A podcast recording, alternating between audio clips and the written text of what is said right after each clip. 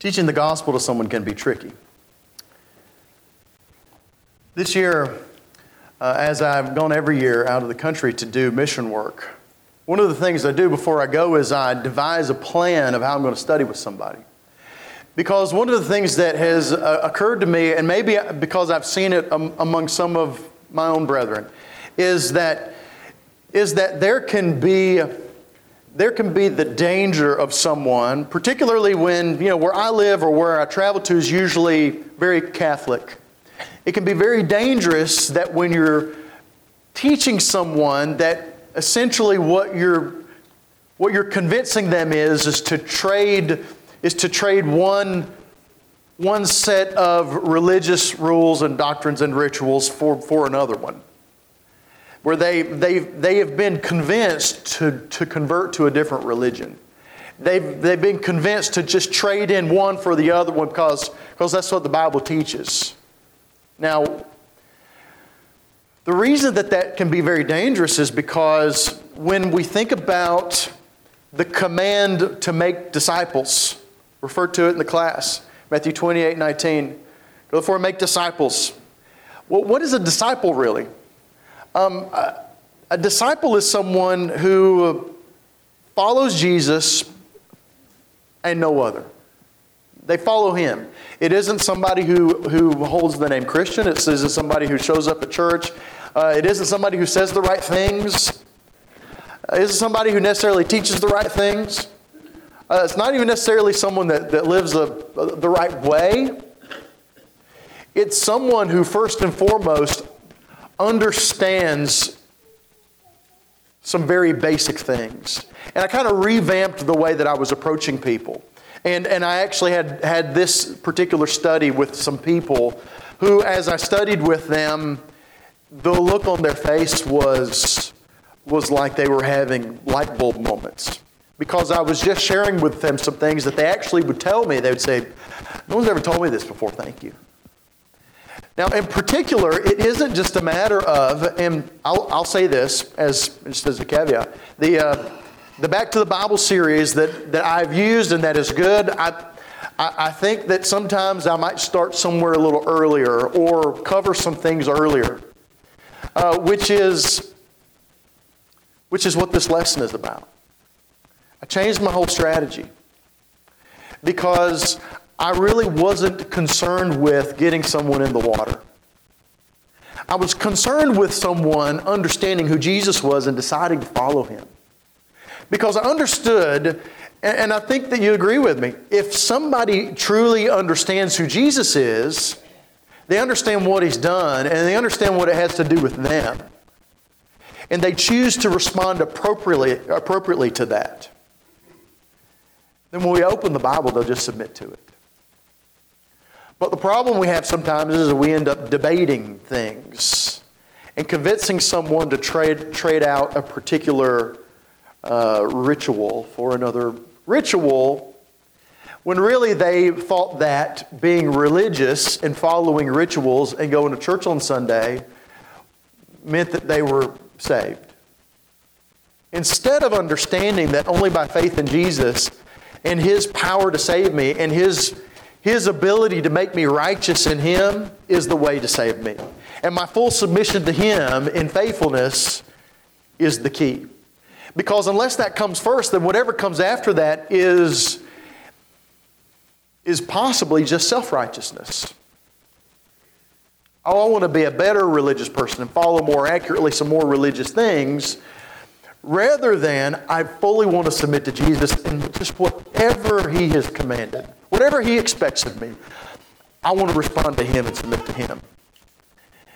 And, uh, and so I want us to look at really those three things. To look at those three, three things that I think are vital for us to understand.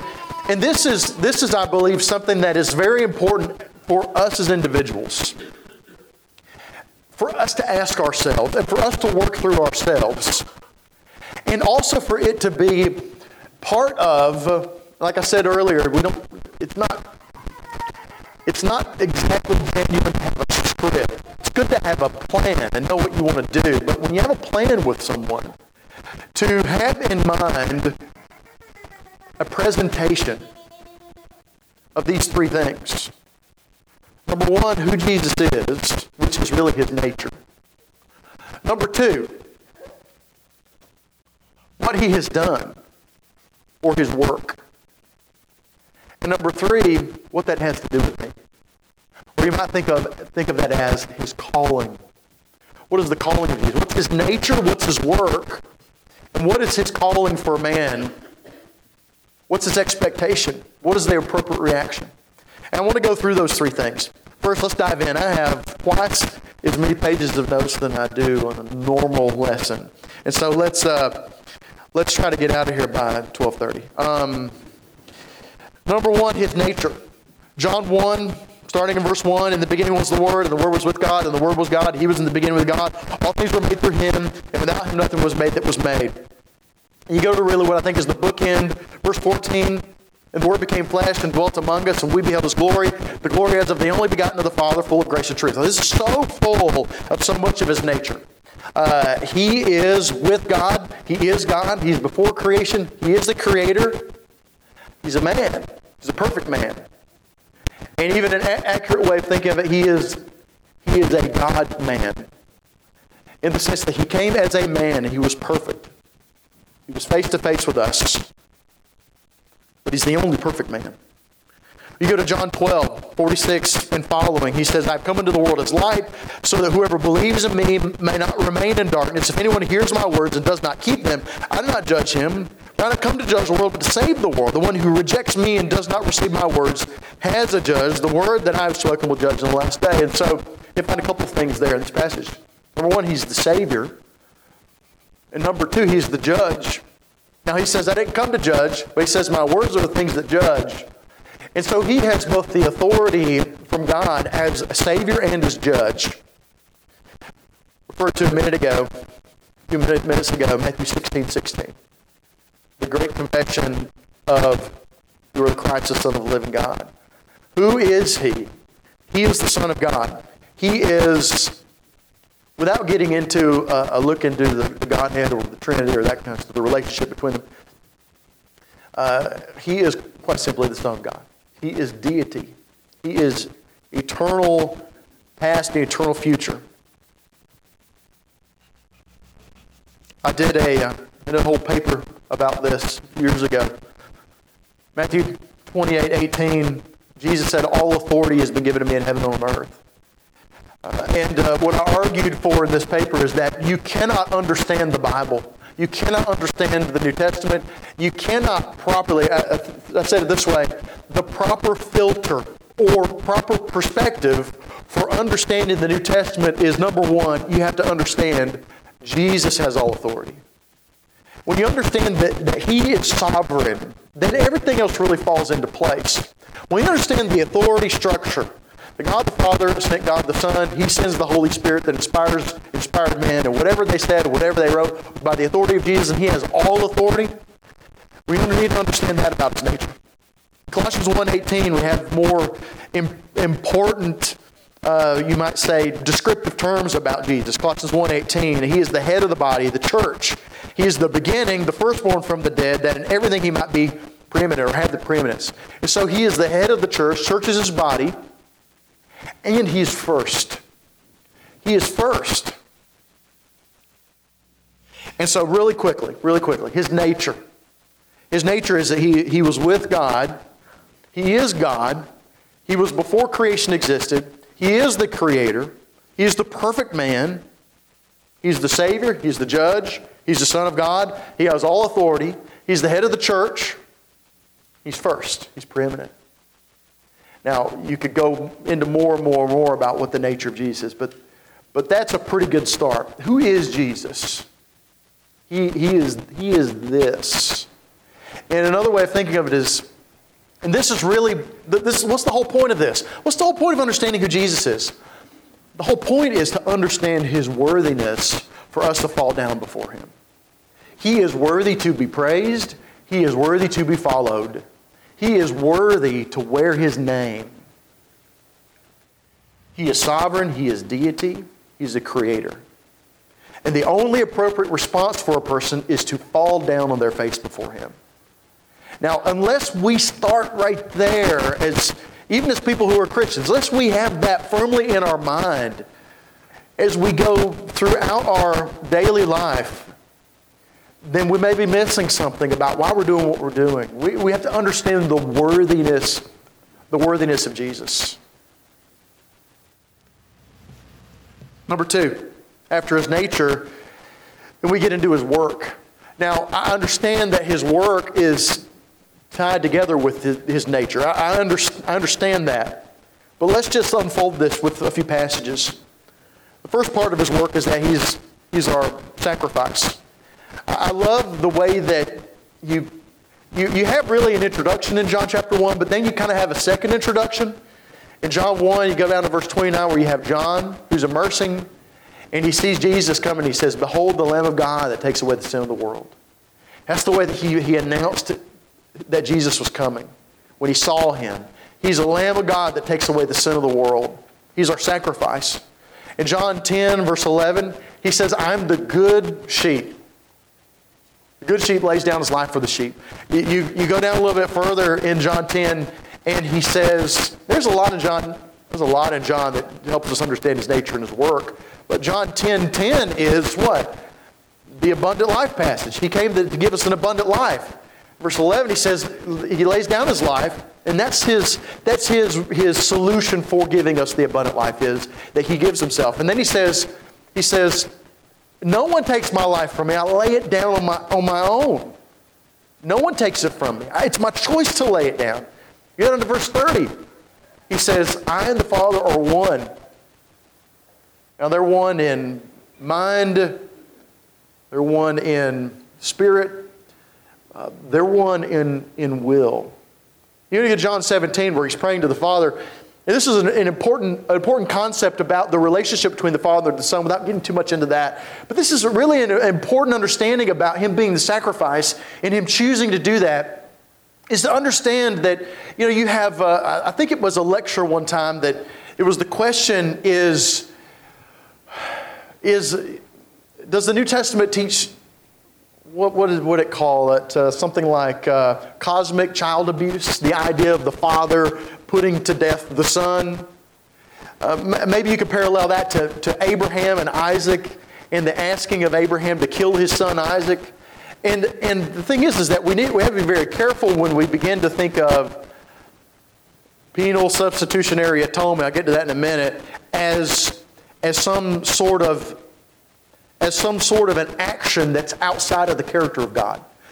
And this is, this is the, I believe, the appropriate way for us to understand it is this is that when, when Jesus comes and he's doing the will of the Father to die, that it isn't that, it isn't that God the Father somehow coerced the Son, as, as if that's the type of relationship that the Father, the Son, and the Spirit have with one another. The, the Father and Son the Spirit, they enjoy, their relationship that they enjoy together is, is love in its perfect state.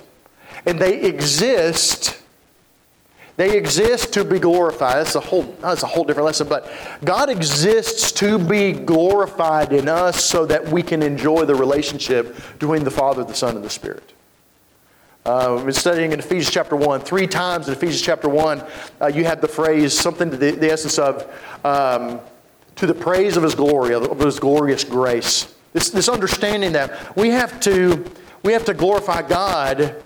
In other words, we have to understand who God is, who the Son is, what they've done. We have to glorify the, Him in order for us to be able to enjoy His benefits. Ephesians 1 3, only in Jesus do we have all of the spiritual blessings. And so, and so we have this understanding that, that only by glorifying God and His Son in submission do we have access to the spiritual blessings in Christ. And so, God, who is infinitely glorified, He is the, I've been studying recently the ontological argument for the existence of God, the, the idea of the uh, a maximally great being, which I don't really like the ontological argument of God because I'm, I do not think I'm smart enough for it. But uh, it's this idea that God's a maximally great being and you can't imagine anything greater than Him. And He is maximally glorified. Can we glorify God any more than He's already glorified? You might say, well, no, it's impossible. He's maximally glorified. He's infinitely glorified. Okay. Well, are there decisions in your daily life that you could choose or purpose to glorify God in that you didn't before? Sure, there are, which means even in our personal, even poor, you know, poor, pitiful little me, I can choose to add to the glory of the infinitely glorified God. And in doing so, in doing so, I have access the only means by which I enter into his blessings. Uh, on the on the grand scale, only by being in Christ. Galatians 3:27, we are all sons of God through faith in Christ Jesus, for as many of you are baptized into Christ, have put on Christ. We put on Christ, we're baptized into Christ, we enter into, we'll get into that in a minute, we enter into the work of Christ.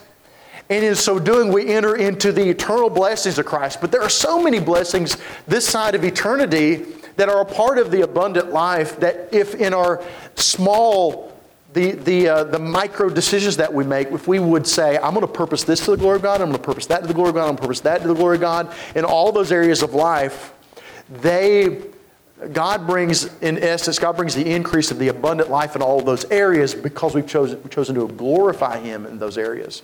And so understanding the nature of God, understanding who He is, helps us helps us to properly respond to Him in glorifying Him because His recipe for blessing us is always through glorifying Him. It's not self serving to Him. You know, you look at Acts 17 where He says, God doesn't need anything from us.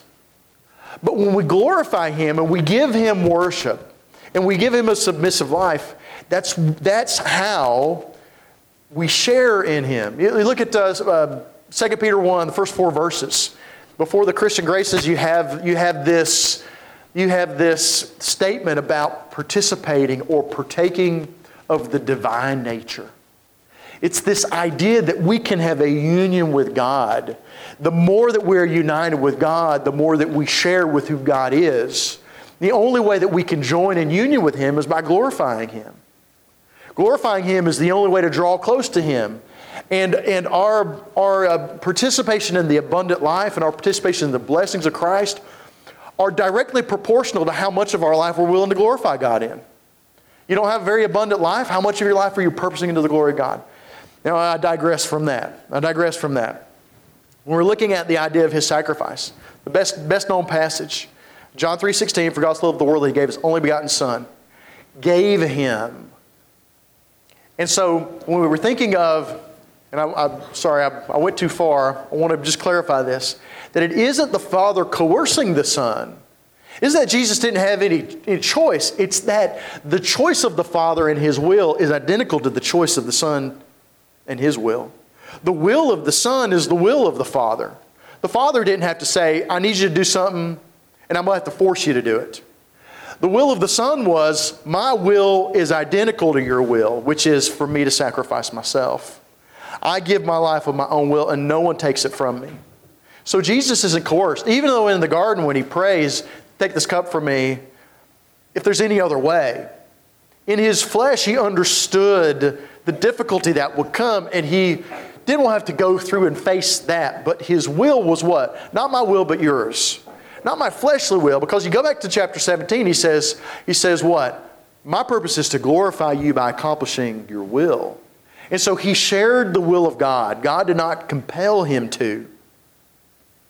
In the institution of Lord's Supper, Matthew 26, 27, 28 says, And he took a cup, and when he had given thanks, he gave it uh, to them, saying, Drink of it, all of you, for this is my blood of the covenant, which is poured out for many for the forgiveness of sins. Philippians 2, you know this. I don't have enough time to go through all these passages. Philippians 2, 5 through 11. This might be you, which is also in Christ Jesus being in the form of God, did not consider robbery or something to be grasped to be equal to God, but he emptied himself, came as a man, died on the cross. And God glorified him, or he glorified God, and he was elevated, or he was given the name which is above every name, so that everyone who, who understands who he is appropriately responds in bowing down to him and proclaiming who he is and confessing who he is, because they understand that he came as our sacrifice. In 1 John 2 and verse 2, John says he is the propitiation for our sins. He is the atonement. He is the means by which the wrath of God is appeased. You look at 2 Corinthians, 2 Corinthians 5, 17 through 21. Looked at this earlier. Videos and in Christ he is a new creation. There again you have the, the blessings of God. Only by glorifying Jesus in, in joining in union with Him, does someone become a new creation? Does someone enjoy that blessing? So the old has passed away, the behold, the, the new has come, and this is from God through who through Christ reconciled us to himself and gave us the ministry of reconciliation. That is, in Christ, God was reconciling the world to himself, not counting the trespasses against them and trusting to us the message of reconciliation. Therefore, we are ambassadors of Christ, God making his appeal through us. We implore you on behalf of Christ, be reconciled to God. For our sake, he made him to be sin who knew no sin, that in him we might become the righteousness of God. And so you have a parallel passage to that talking about how he is, he is our reconciliation. He's the means of reconciliation. You could add into this that he is our mediator. In Romans 5, 6 through 11, you have a parallel passage to that. And so he is our propitiation or our atonement or our, um, he's our mediator, which you see our, his mediator is what? It's, it's, it's his identity and it's his work, right? 1 Corinthians 15 and verse 20, when saying, Look, if, if the resurrection didn't happen, then why are we even here? We're the most to be pitied, Paul says. But in verse 20, he says, But in fact, Christ has been raised from the dead. He's the first fruits of those who have fallen asleep. I referenced Acts 17 a little earlier, where at the end of that lesson in Athens, Paul says in 30 and 31, he says, The times of ignorant God, God, ignorance God has overlooked, but now commands all people everywhere to repent, because he has fixed a day on which he will judge the world in righteousness by a man whom he has appointed. Of this, he's given assurance to all by raising him from the dead. And so, a couple things you have as far as the work of Jesus is that his part of his work is the resurrection. He, he is the first fruits of the resurrection. That, that was, that's the work that makes, makes all the other work worthwhile. You know, you go to the end of that, you go to the end of that chapter, chapter 1 Corinthians 15. After 57 verses about the resurrection, he says, Therefore, be steadfast and immovable, always abound in the work of the Lord, knowing that your labor in the Lord is not in vain. We do what we do, all the work that we do, all the submission we, we give, is all because the resurrection is a reality, that Jesus has accomplished that work. But not only that, but he will judge the world in righteous judgment. And the evidence of that is his resurrection. And so, what is the work? His work, and you may add to this, this is not exhaustive. His work is that he is the sacrifice, he is our propitiation or our atonement. He is the means of reconciliation, or he is our mediator. His work is the resurrection. You could say his work is a lot more than that, but his work culminates in the resurrection after his sacrifice. And his work is that he will be the judge. Now, what does that have to do with us? You see, what is the appropriate response to understanding that he was with God and was God and is the creator and has all authority, that he was the perfect man?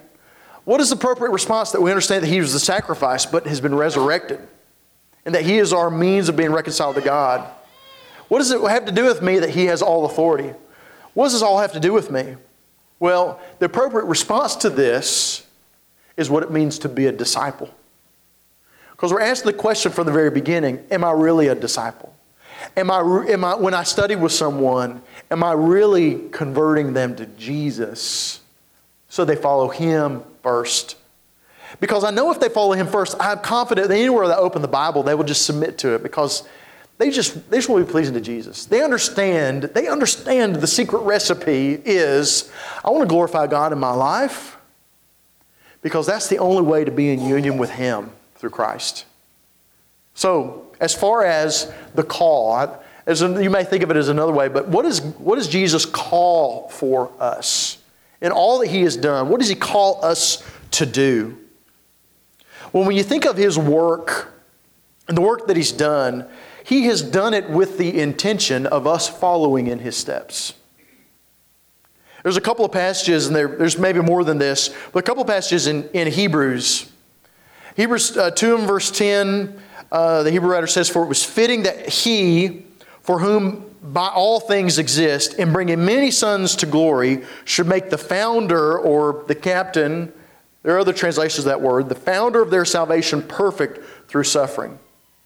In Hebrews uh, 12, 1 and 2, we find following the, uh, the faithful of Hebrews 11, he says, looking unto Jesus, the author and finisher of our faith.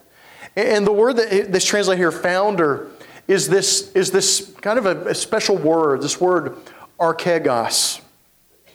um, you, you have this word, the, the, the root word really, arche, is, is the word for beginning or first. He's the first. This is the one who is the first. And this is, I believe, the, if you were looking in the New Testament, or you're looking for the first century term that you would translate as hero. This is everything that we think of as a hero. The word archegos can be translated as trailblazer. If you think of the sense of someone going somewhere with the intention of others following in their steps.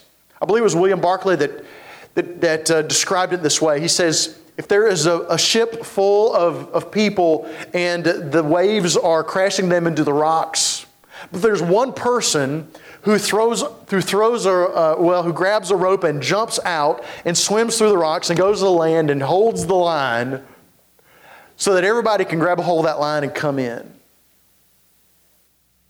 That's what this word means.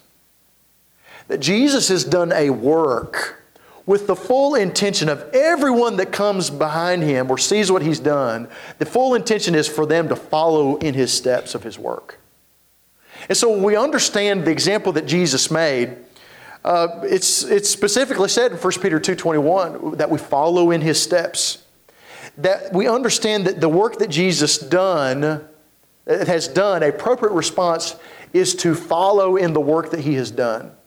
He has done it for us to follow him. Matthew 16, 24 and following, he says, If anyone would come after me, let him deny himself and take up his cross and follow me. Acts 17, 30, as I mentioned a minute ago, he calls all men everywhere to repent. And so, what does he call? First, he calls for repentance or self denial the denial of self will in the turning to the will of God. You know, you have that fiery serpent in the wilderness, and you have that in John 3 where he says, If the Son of Man is lifted up, all men will turn to him or come to him. It's this idea that Jesus is lifted up, and the appropriate response to Jesus being lifted up is no longer to be facing the direction you want to face, but to turn and face him, to turn to God. That's what repentance is, to turn from the direction I want to go and turn to the direction he wants to go. That's what discipleship is.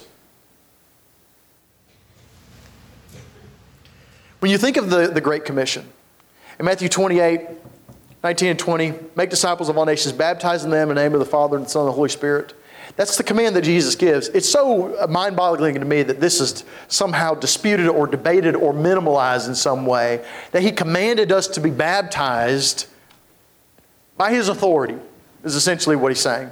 By the authority of the Father, the Son, and the Spirit, baptizing making the disciples baptizing them. Because what? In in discipling them you are asking them to identify or to be united with what i've done. Paul describes that in romans 6 when he says i don't know if i want to read all this because i don't have enough time but he, he says, Do you not know that all of us who were baptized uh, into Christ Jesus were baptized into his death? We were buried, therefore, with him by baptism into death, in order that just as Christ was raised from the dead by the glory of the Father, we too might walk in newness of life. For if we be united with him in his death like he is, we shall certainly be united with him in a resurrection like his. Of course, I have to read this because I've started using the English Standard Version, but I can't quote it. Save my life. Uh, I grew up quoting the King James, or the New King James and the King James. But what's, eh, what's important is this. From the Great Commission we have, discipling is described as two things baptizing them and teaching them. And so when we, when we take Romans 6, which talks about our, our unity with His work, of His death, burial, and resurrection, and some have said that that's, that's the means by which we identify with the work of Christ, His death, burial, and resurrection. And then Jesus' call is when we are when we are choosing to be his disciple, we are united with his death in his self-denial and repentance, burial and resurrection, but also in his teachings, teaching them to observe everything I've commanded. And so the appropriate response to Jesus, his call is for us to be united both in his works and to be united in his words. To have a union, or for, for his, his uh, life work and his life words to permeate us totally. In John 6, 66 and following, it says, John records this after this, many of the disciples turned back and no longer walked with him. That's after he had fed the, the thousands. And Jesus says, Do you want to go away as well? And Simon Peter answered, Lord, to whom shall we go? You have the words of eternal life. And we have believed and have come to know that you are the Holy One of God. And so, what is, what is the appropriate response, or what is it that He wants us to follow Him into? He wants us to follow in Him into eternal life. In John 12 50, it's actually said that His command is eternal life. Jesus, uh, Jesus expects us in following Him, not only to follow Him in self denial and repentance, following Him in His works and His words, but to follow Him into eternal life. God expects everyone to become a Christian because Jesus is worthy to be followed, and God does not want anyone to perish, but all to come to repentance. God's intention is for everyone to be saved. The appropriate response is to, is to follow Him into eternal life. And so let me go through these just one more time. We think of His nature, He's the Son of God. He is with God. He is God. He's before creation. He's the creator. He's the perfect man. He's the Savior. He's the judge of the world. He has all authority. He's the head of the church, and He's first. What has He done? He's our sacrifice. He's the lamb slain from the foundation of the world. He's our propitiation, our atonement. He's our means of reconciliation. He's our mediator. He's accomplished resurrection through which we can enter into for eternal life. His work is that He will judge the world. But what is his call? What does that have to do with me? What's the appropriate response to that? Is to follow in his steps in self denial and repentance, to be united with his works and his words in order to embrace eternal life. You know, in studying with someone, I want, I want to tell them, I, I want to say, look, Jesus is worth giving up everything for. If you have any doubts about giving up everything for Jesus, it's because you don't know who He is. Or it's because you're in love with something else. But I go to this passage. I go to this mindset of Paul in Philippians 3. Philippians 3, starting in verse 7. Look at what Paul says. He says, Whatever gain I had, I counted as loss for the sake of Christ. Indeed, I count everything as loss because of the surpassing worth of knowing Christ Jesus, my Lord. For his sake, I have suffered the loss of all things and count them as rubbish, as garbage, as trash. They're nothing in order I may gain Christ and be found in him, not having a righteousness of my own that comes from the law, but that which comes through faith in Christ, the righteousness from God that depends on faith, that I may know him and the power of his resurrection, may suffer his sufferings, becoming like him in his death, that by any means possible I may attain the resurrection from the dead. When you ask the question, well, what did Paul think about Jesus? Well, Paul thought this if there is anything in my life getting in my way of having and embracing Jesus, it's got to go. I've got to get that out of my life. He says a similar type of thing. He sums it up in Galatians 2:20. I have been crucified with Christ. In other words, he's responded appropriately to who Christ is in self-denial and repentance. I've been crucified with Christ. I've entered into the work of Christ. Nevertheless, I live. Yet, yet it's, not, it's not me who's alive now. It's Christ who lives in me.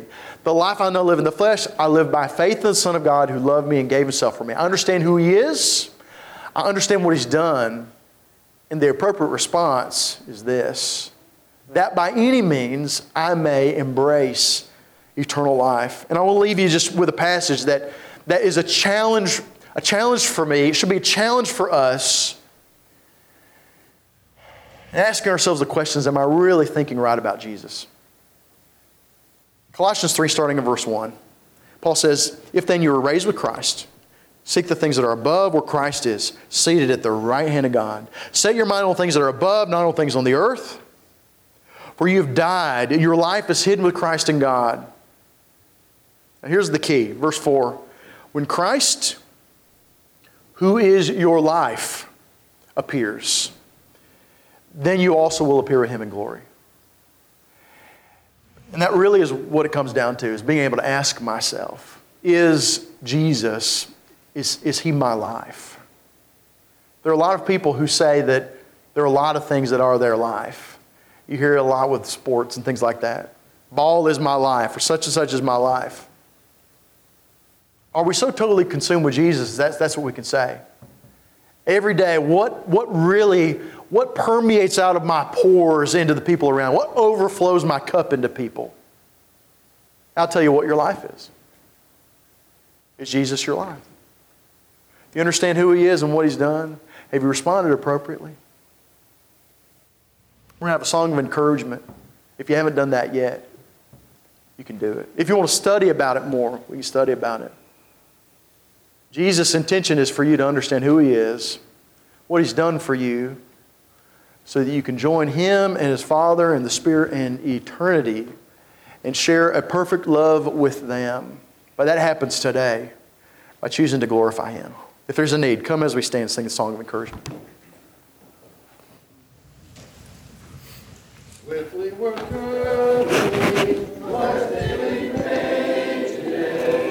Swiftly hours are changing to years. How are we using God's precious moments? Shall we reap glory? Shall we reap tears? Into our hands the gospel is given. Into our hands is given the light. God's precious message, guiding the erring back to the right. Millions are groping without the gospel. Quickly they'll reach eternity's night. Shall we sit idly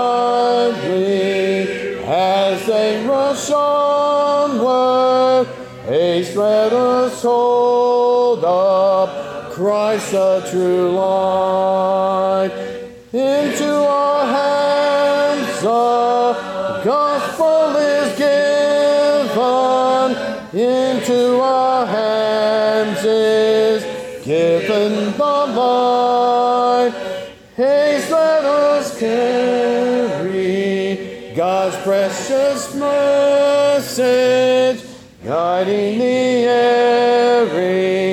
Back to the right. Souls that are precious, souls that are dying, while we rejoice, our sins are forgiven. Did he not also die for the lost ones? Then let us point the way unto him. Into our hands the gospel is given. Into our hands is given the light. Haste, let us carry God's precious message, guiding the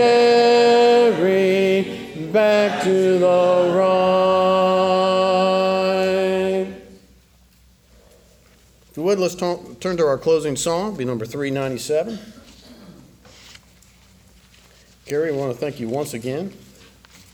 Yeah, sure. I've got to mention that this is second Sunday. For those that are visiting with us, we have a fellowship meal in the back that's been prepared, and we would like to stay and join us for that. Thank you. Again, Gary, I want to thank you very much for your lesson today um, and all the blessings from your family. Y'all, y'all are certainly a great blessing to Panama Street and everyone that you all come in contact with. Thank you for the message. Again, as uh, Brother Sheldon mentioned, we do have a luncheon today, and um, all of our visitors, you're certainly our honored guests. Uh, please stick around so we can get to know you better. We'd love for you to stay and uh, eat lunch with us. Uh, just remember, we do have services this evening. Uh, we're going to have the five o'clock and the five thirty, uh, both the uh, training and the memory work, and then have our services at six. Number three ninety-seven, we'll sing the first and second verse, and then be led in our closing prayer.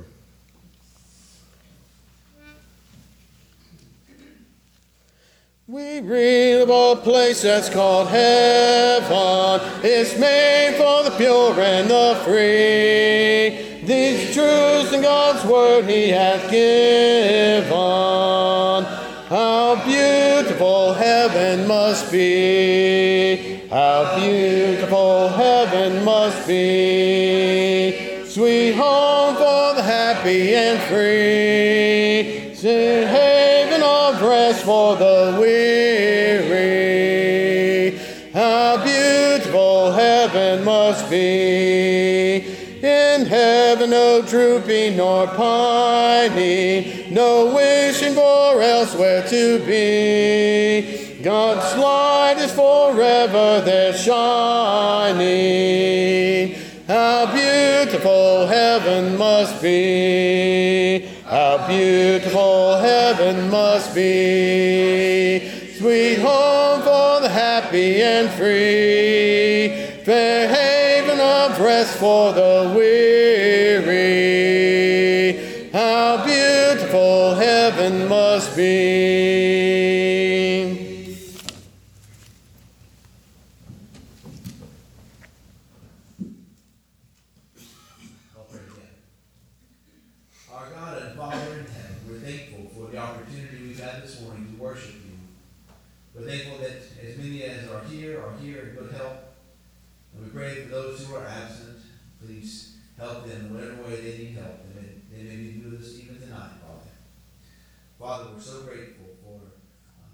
Christ Jesus who died for our sins, who did have the same will as you, who always has, as y'all are one. We pray that we may be, uh, learn to be one as y'all are one, and be able to glorify you in our lives. Father, thank you for uh, Carrie his willingness to uh, present your word to us. We're thankful, Father, for, um, for your word.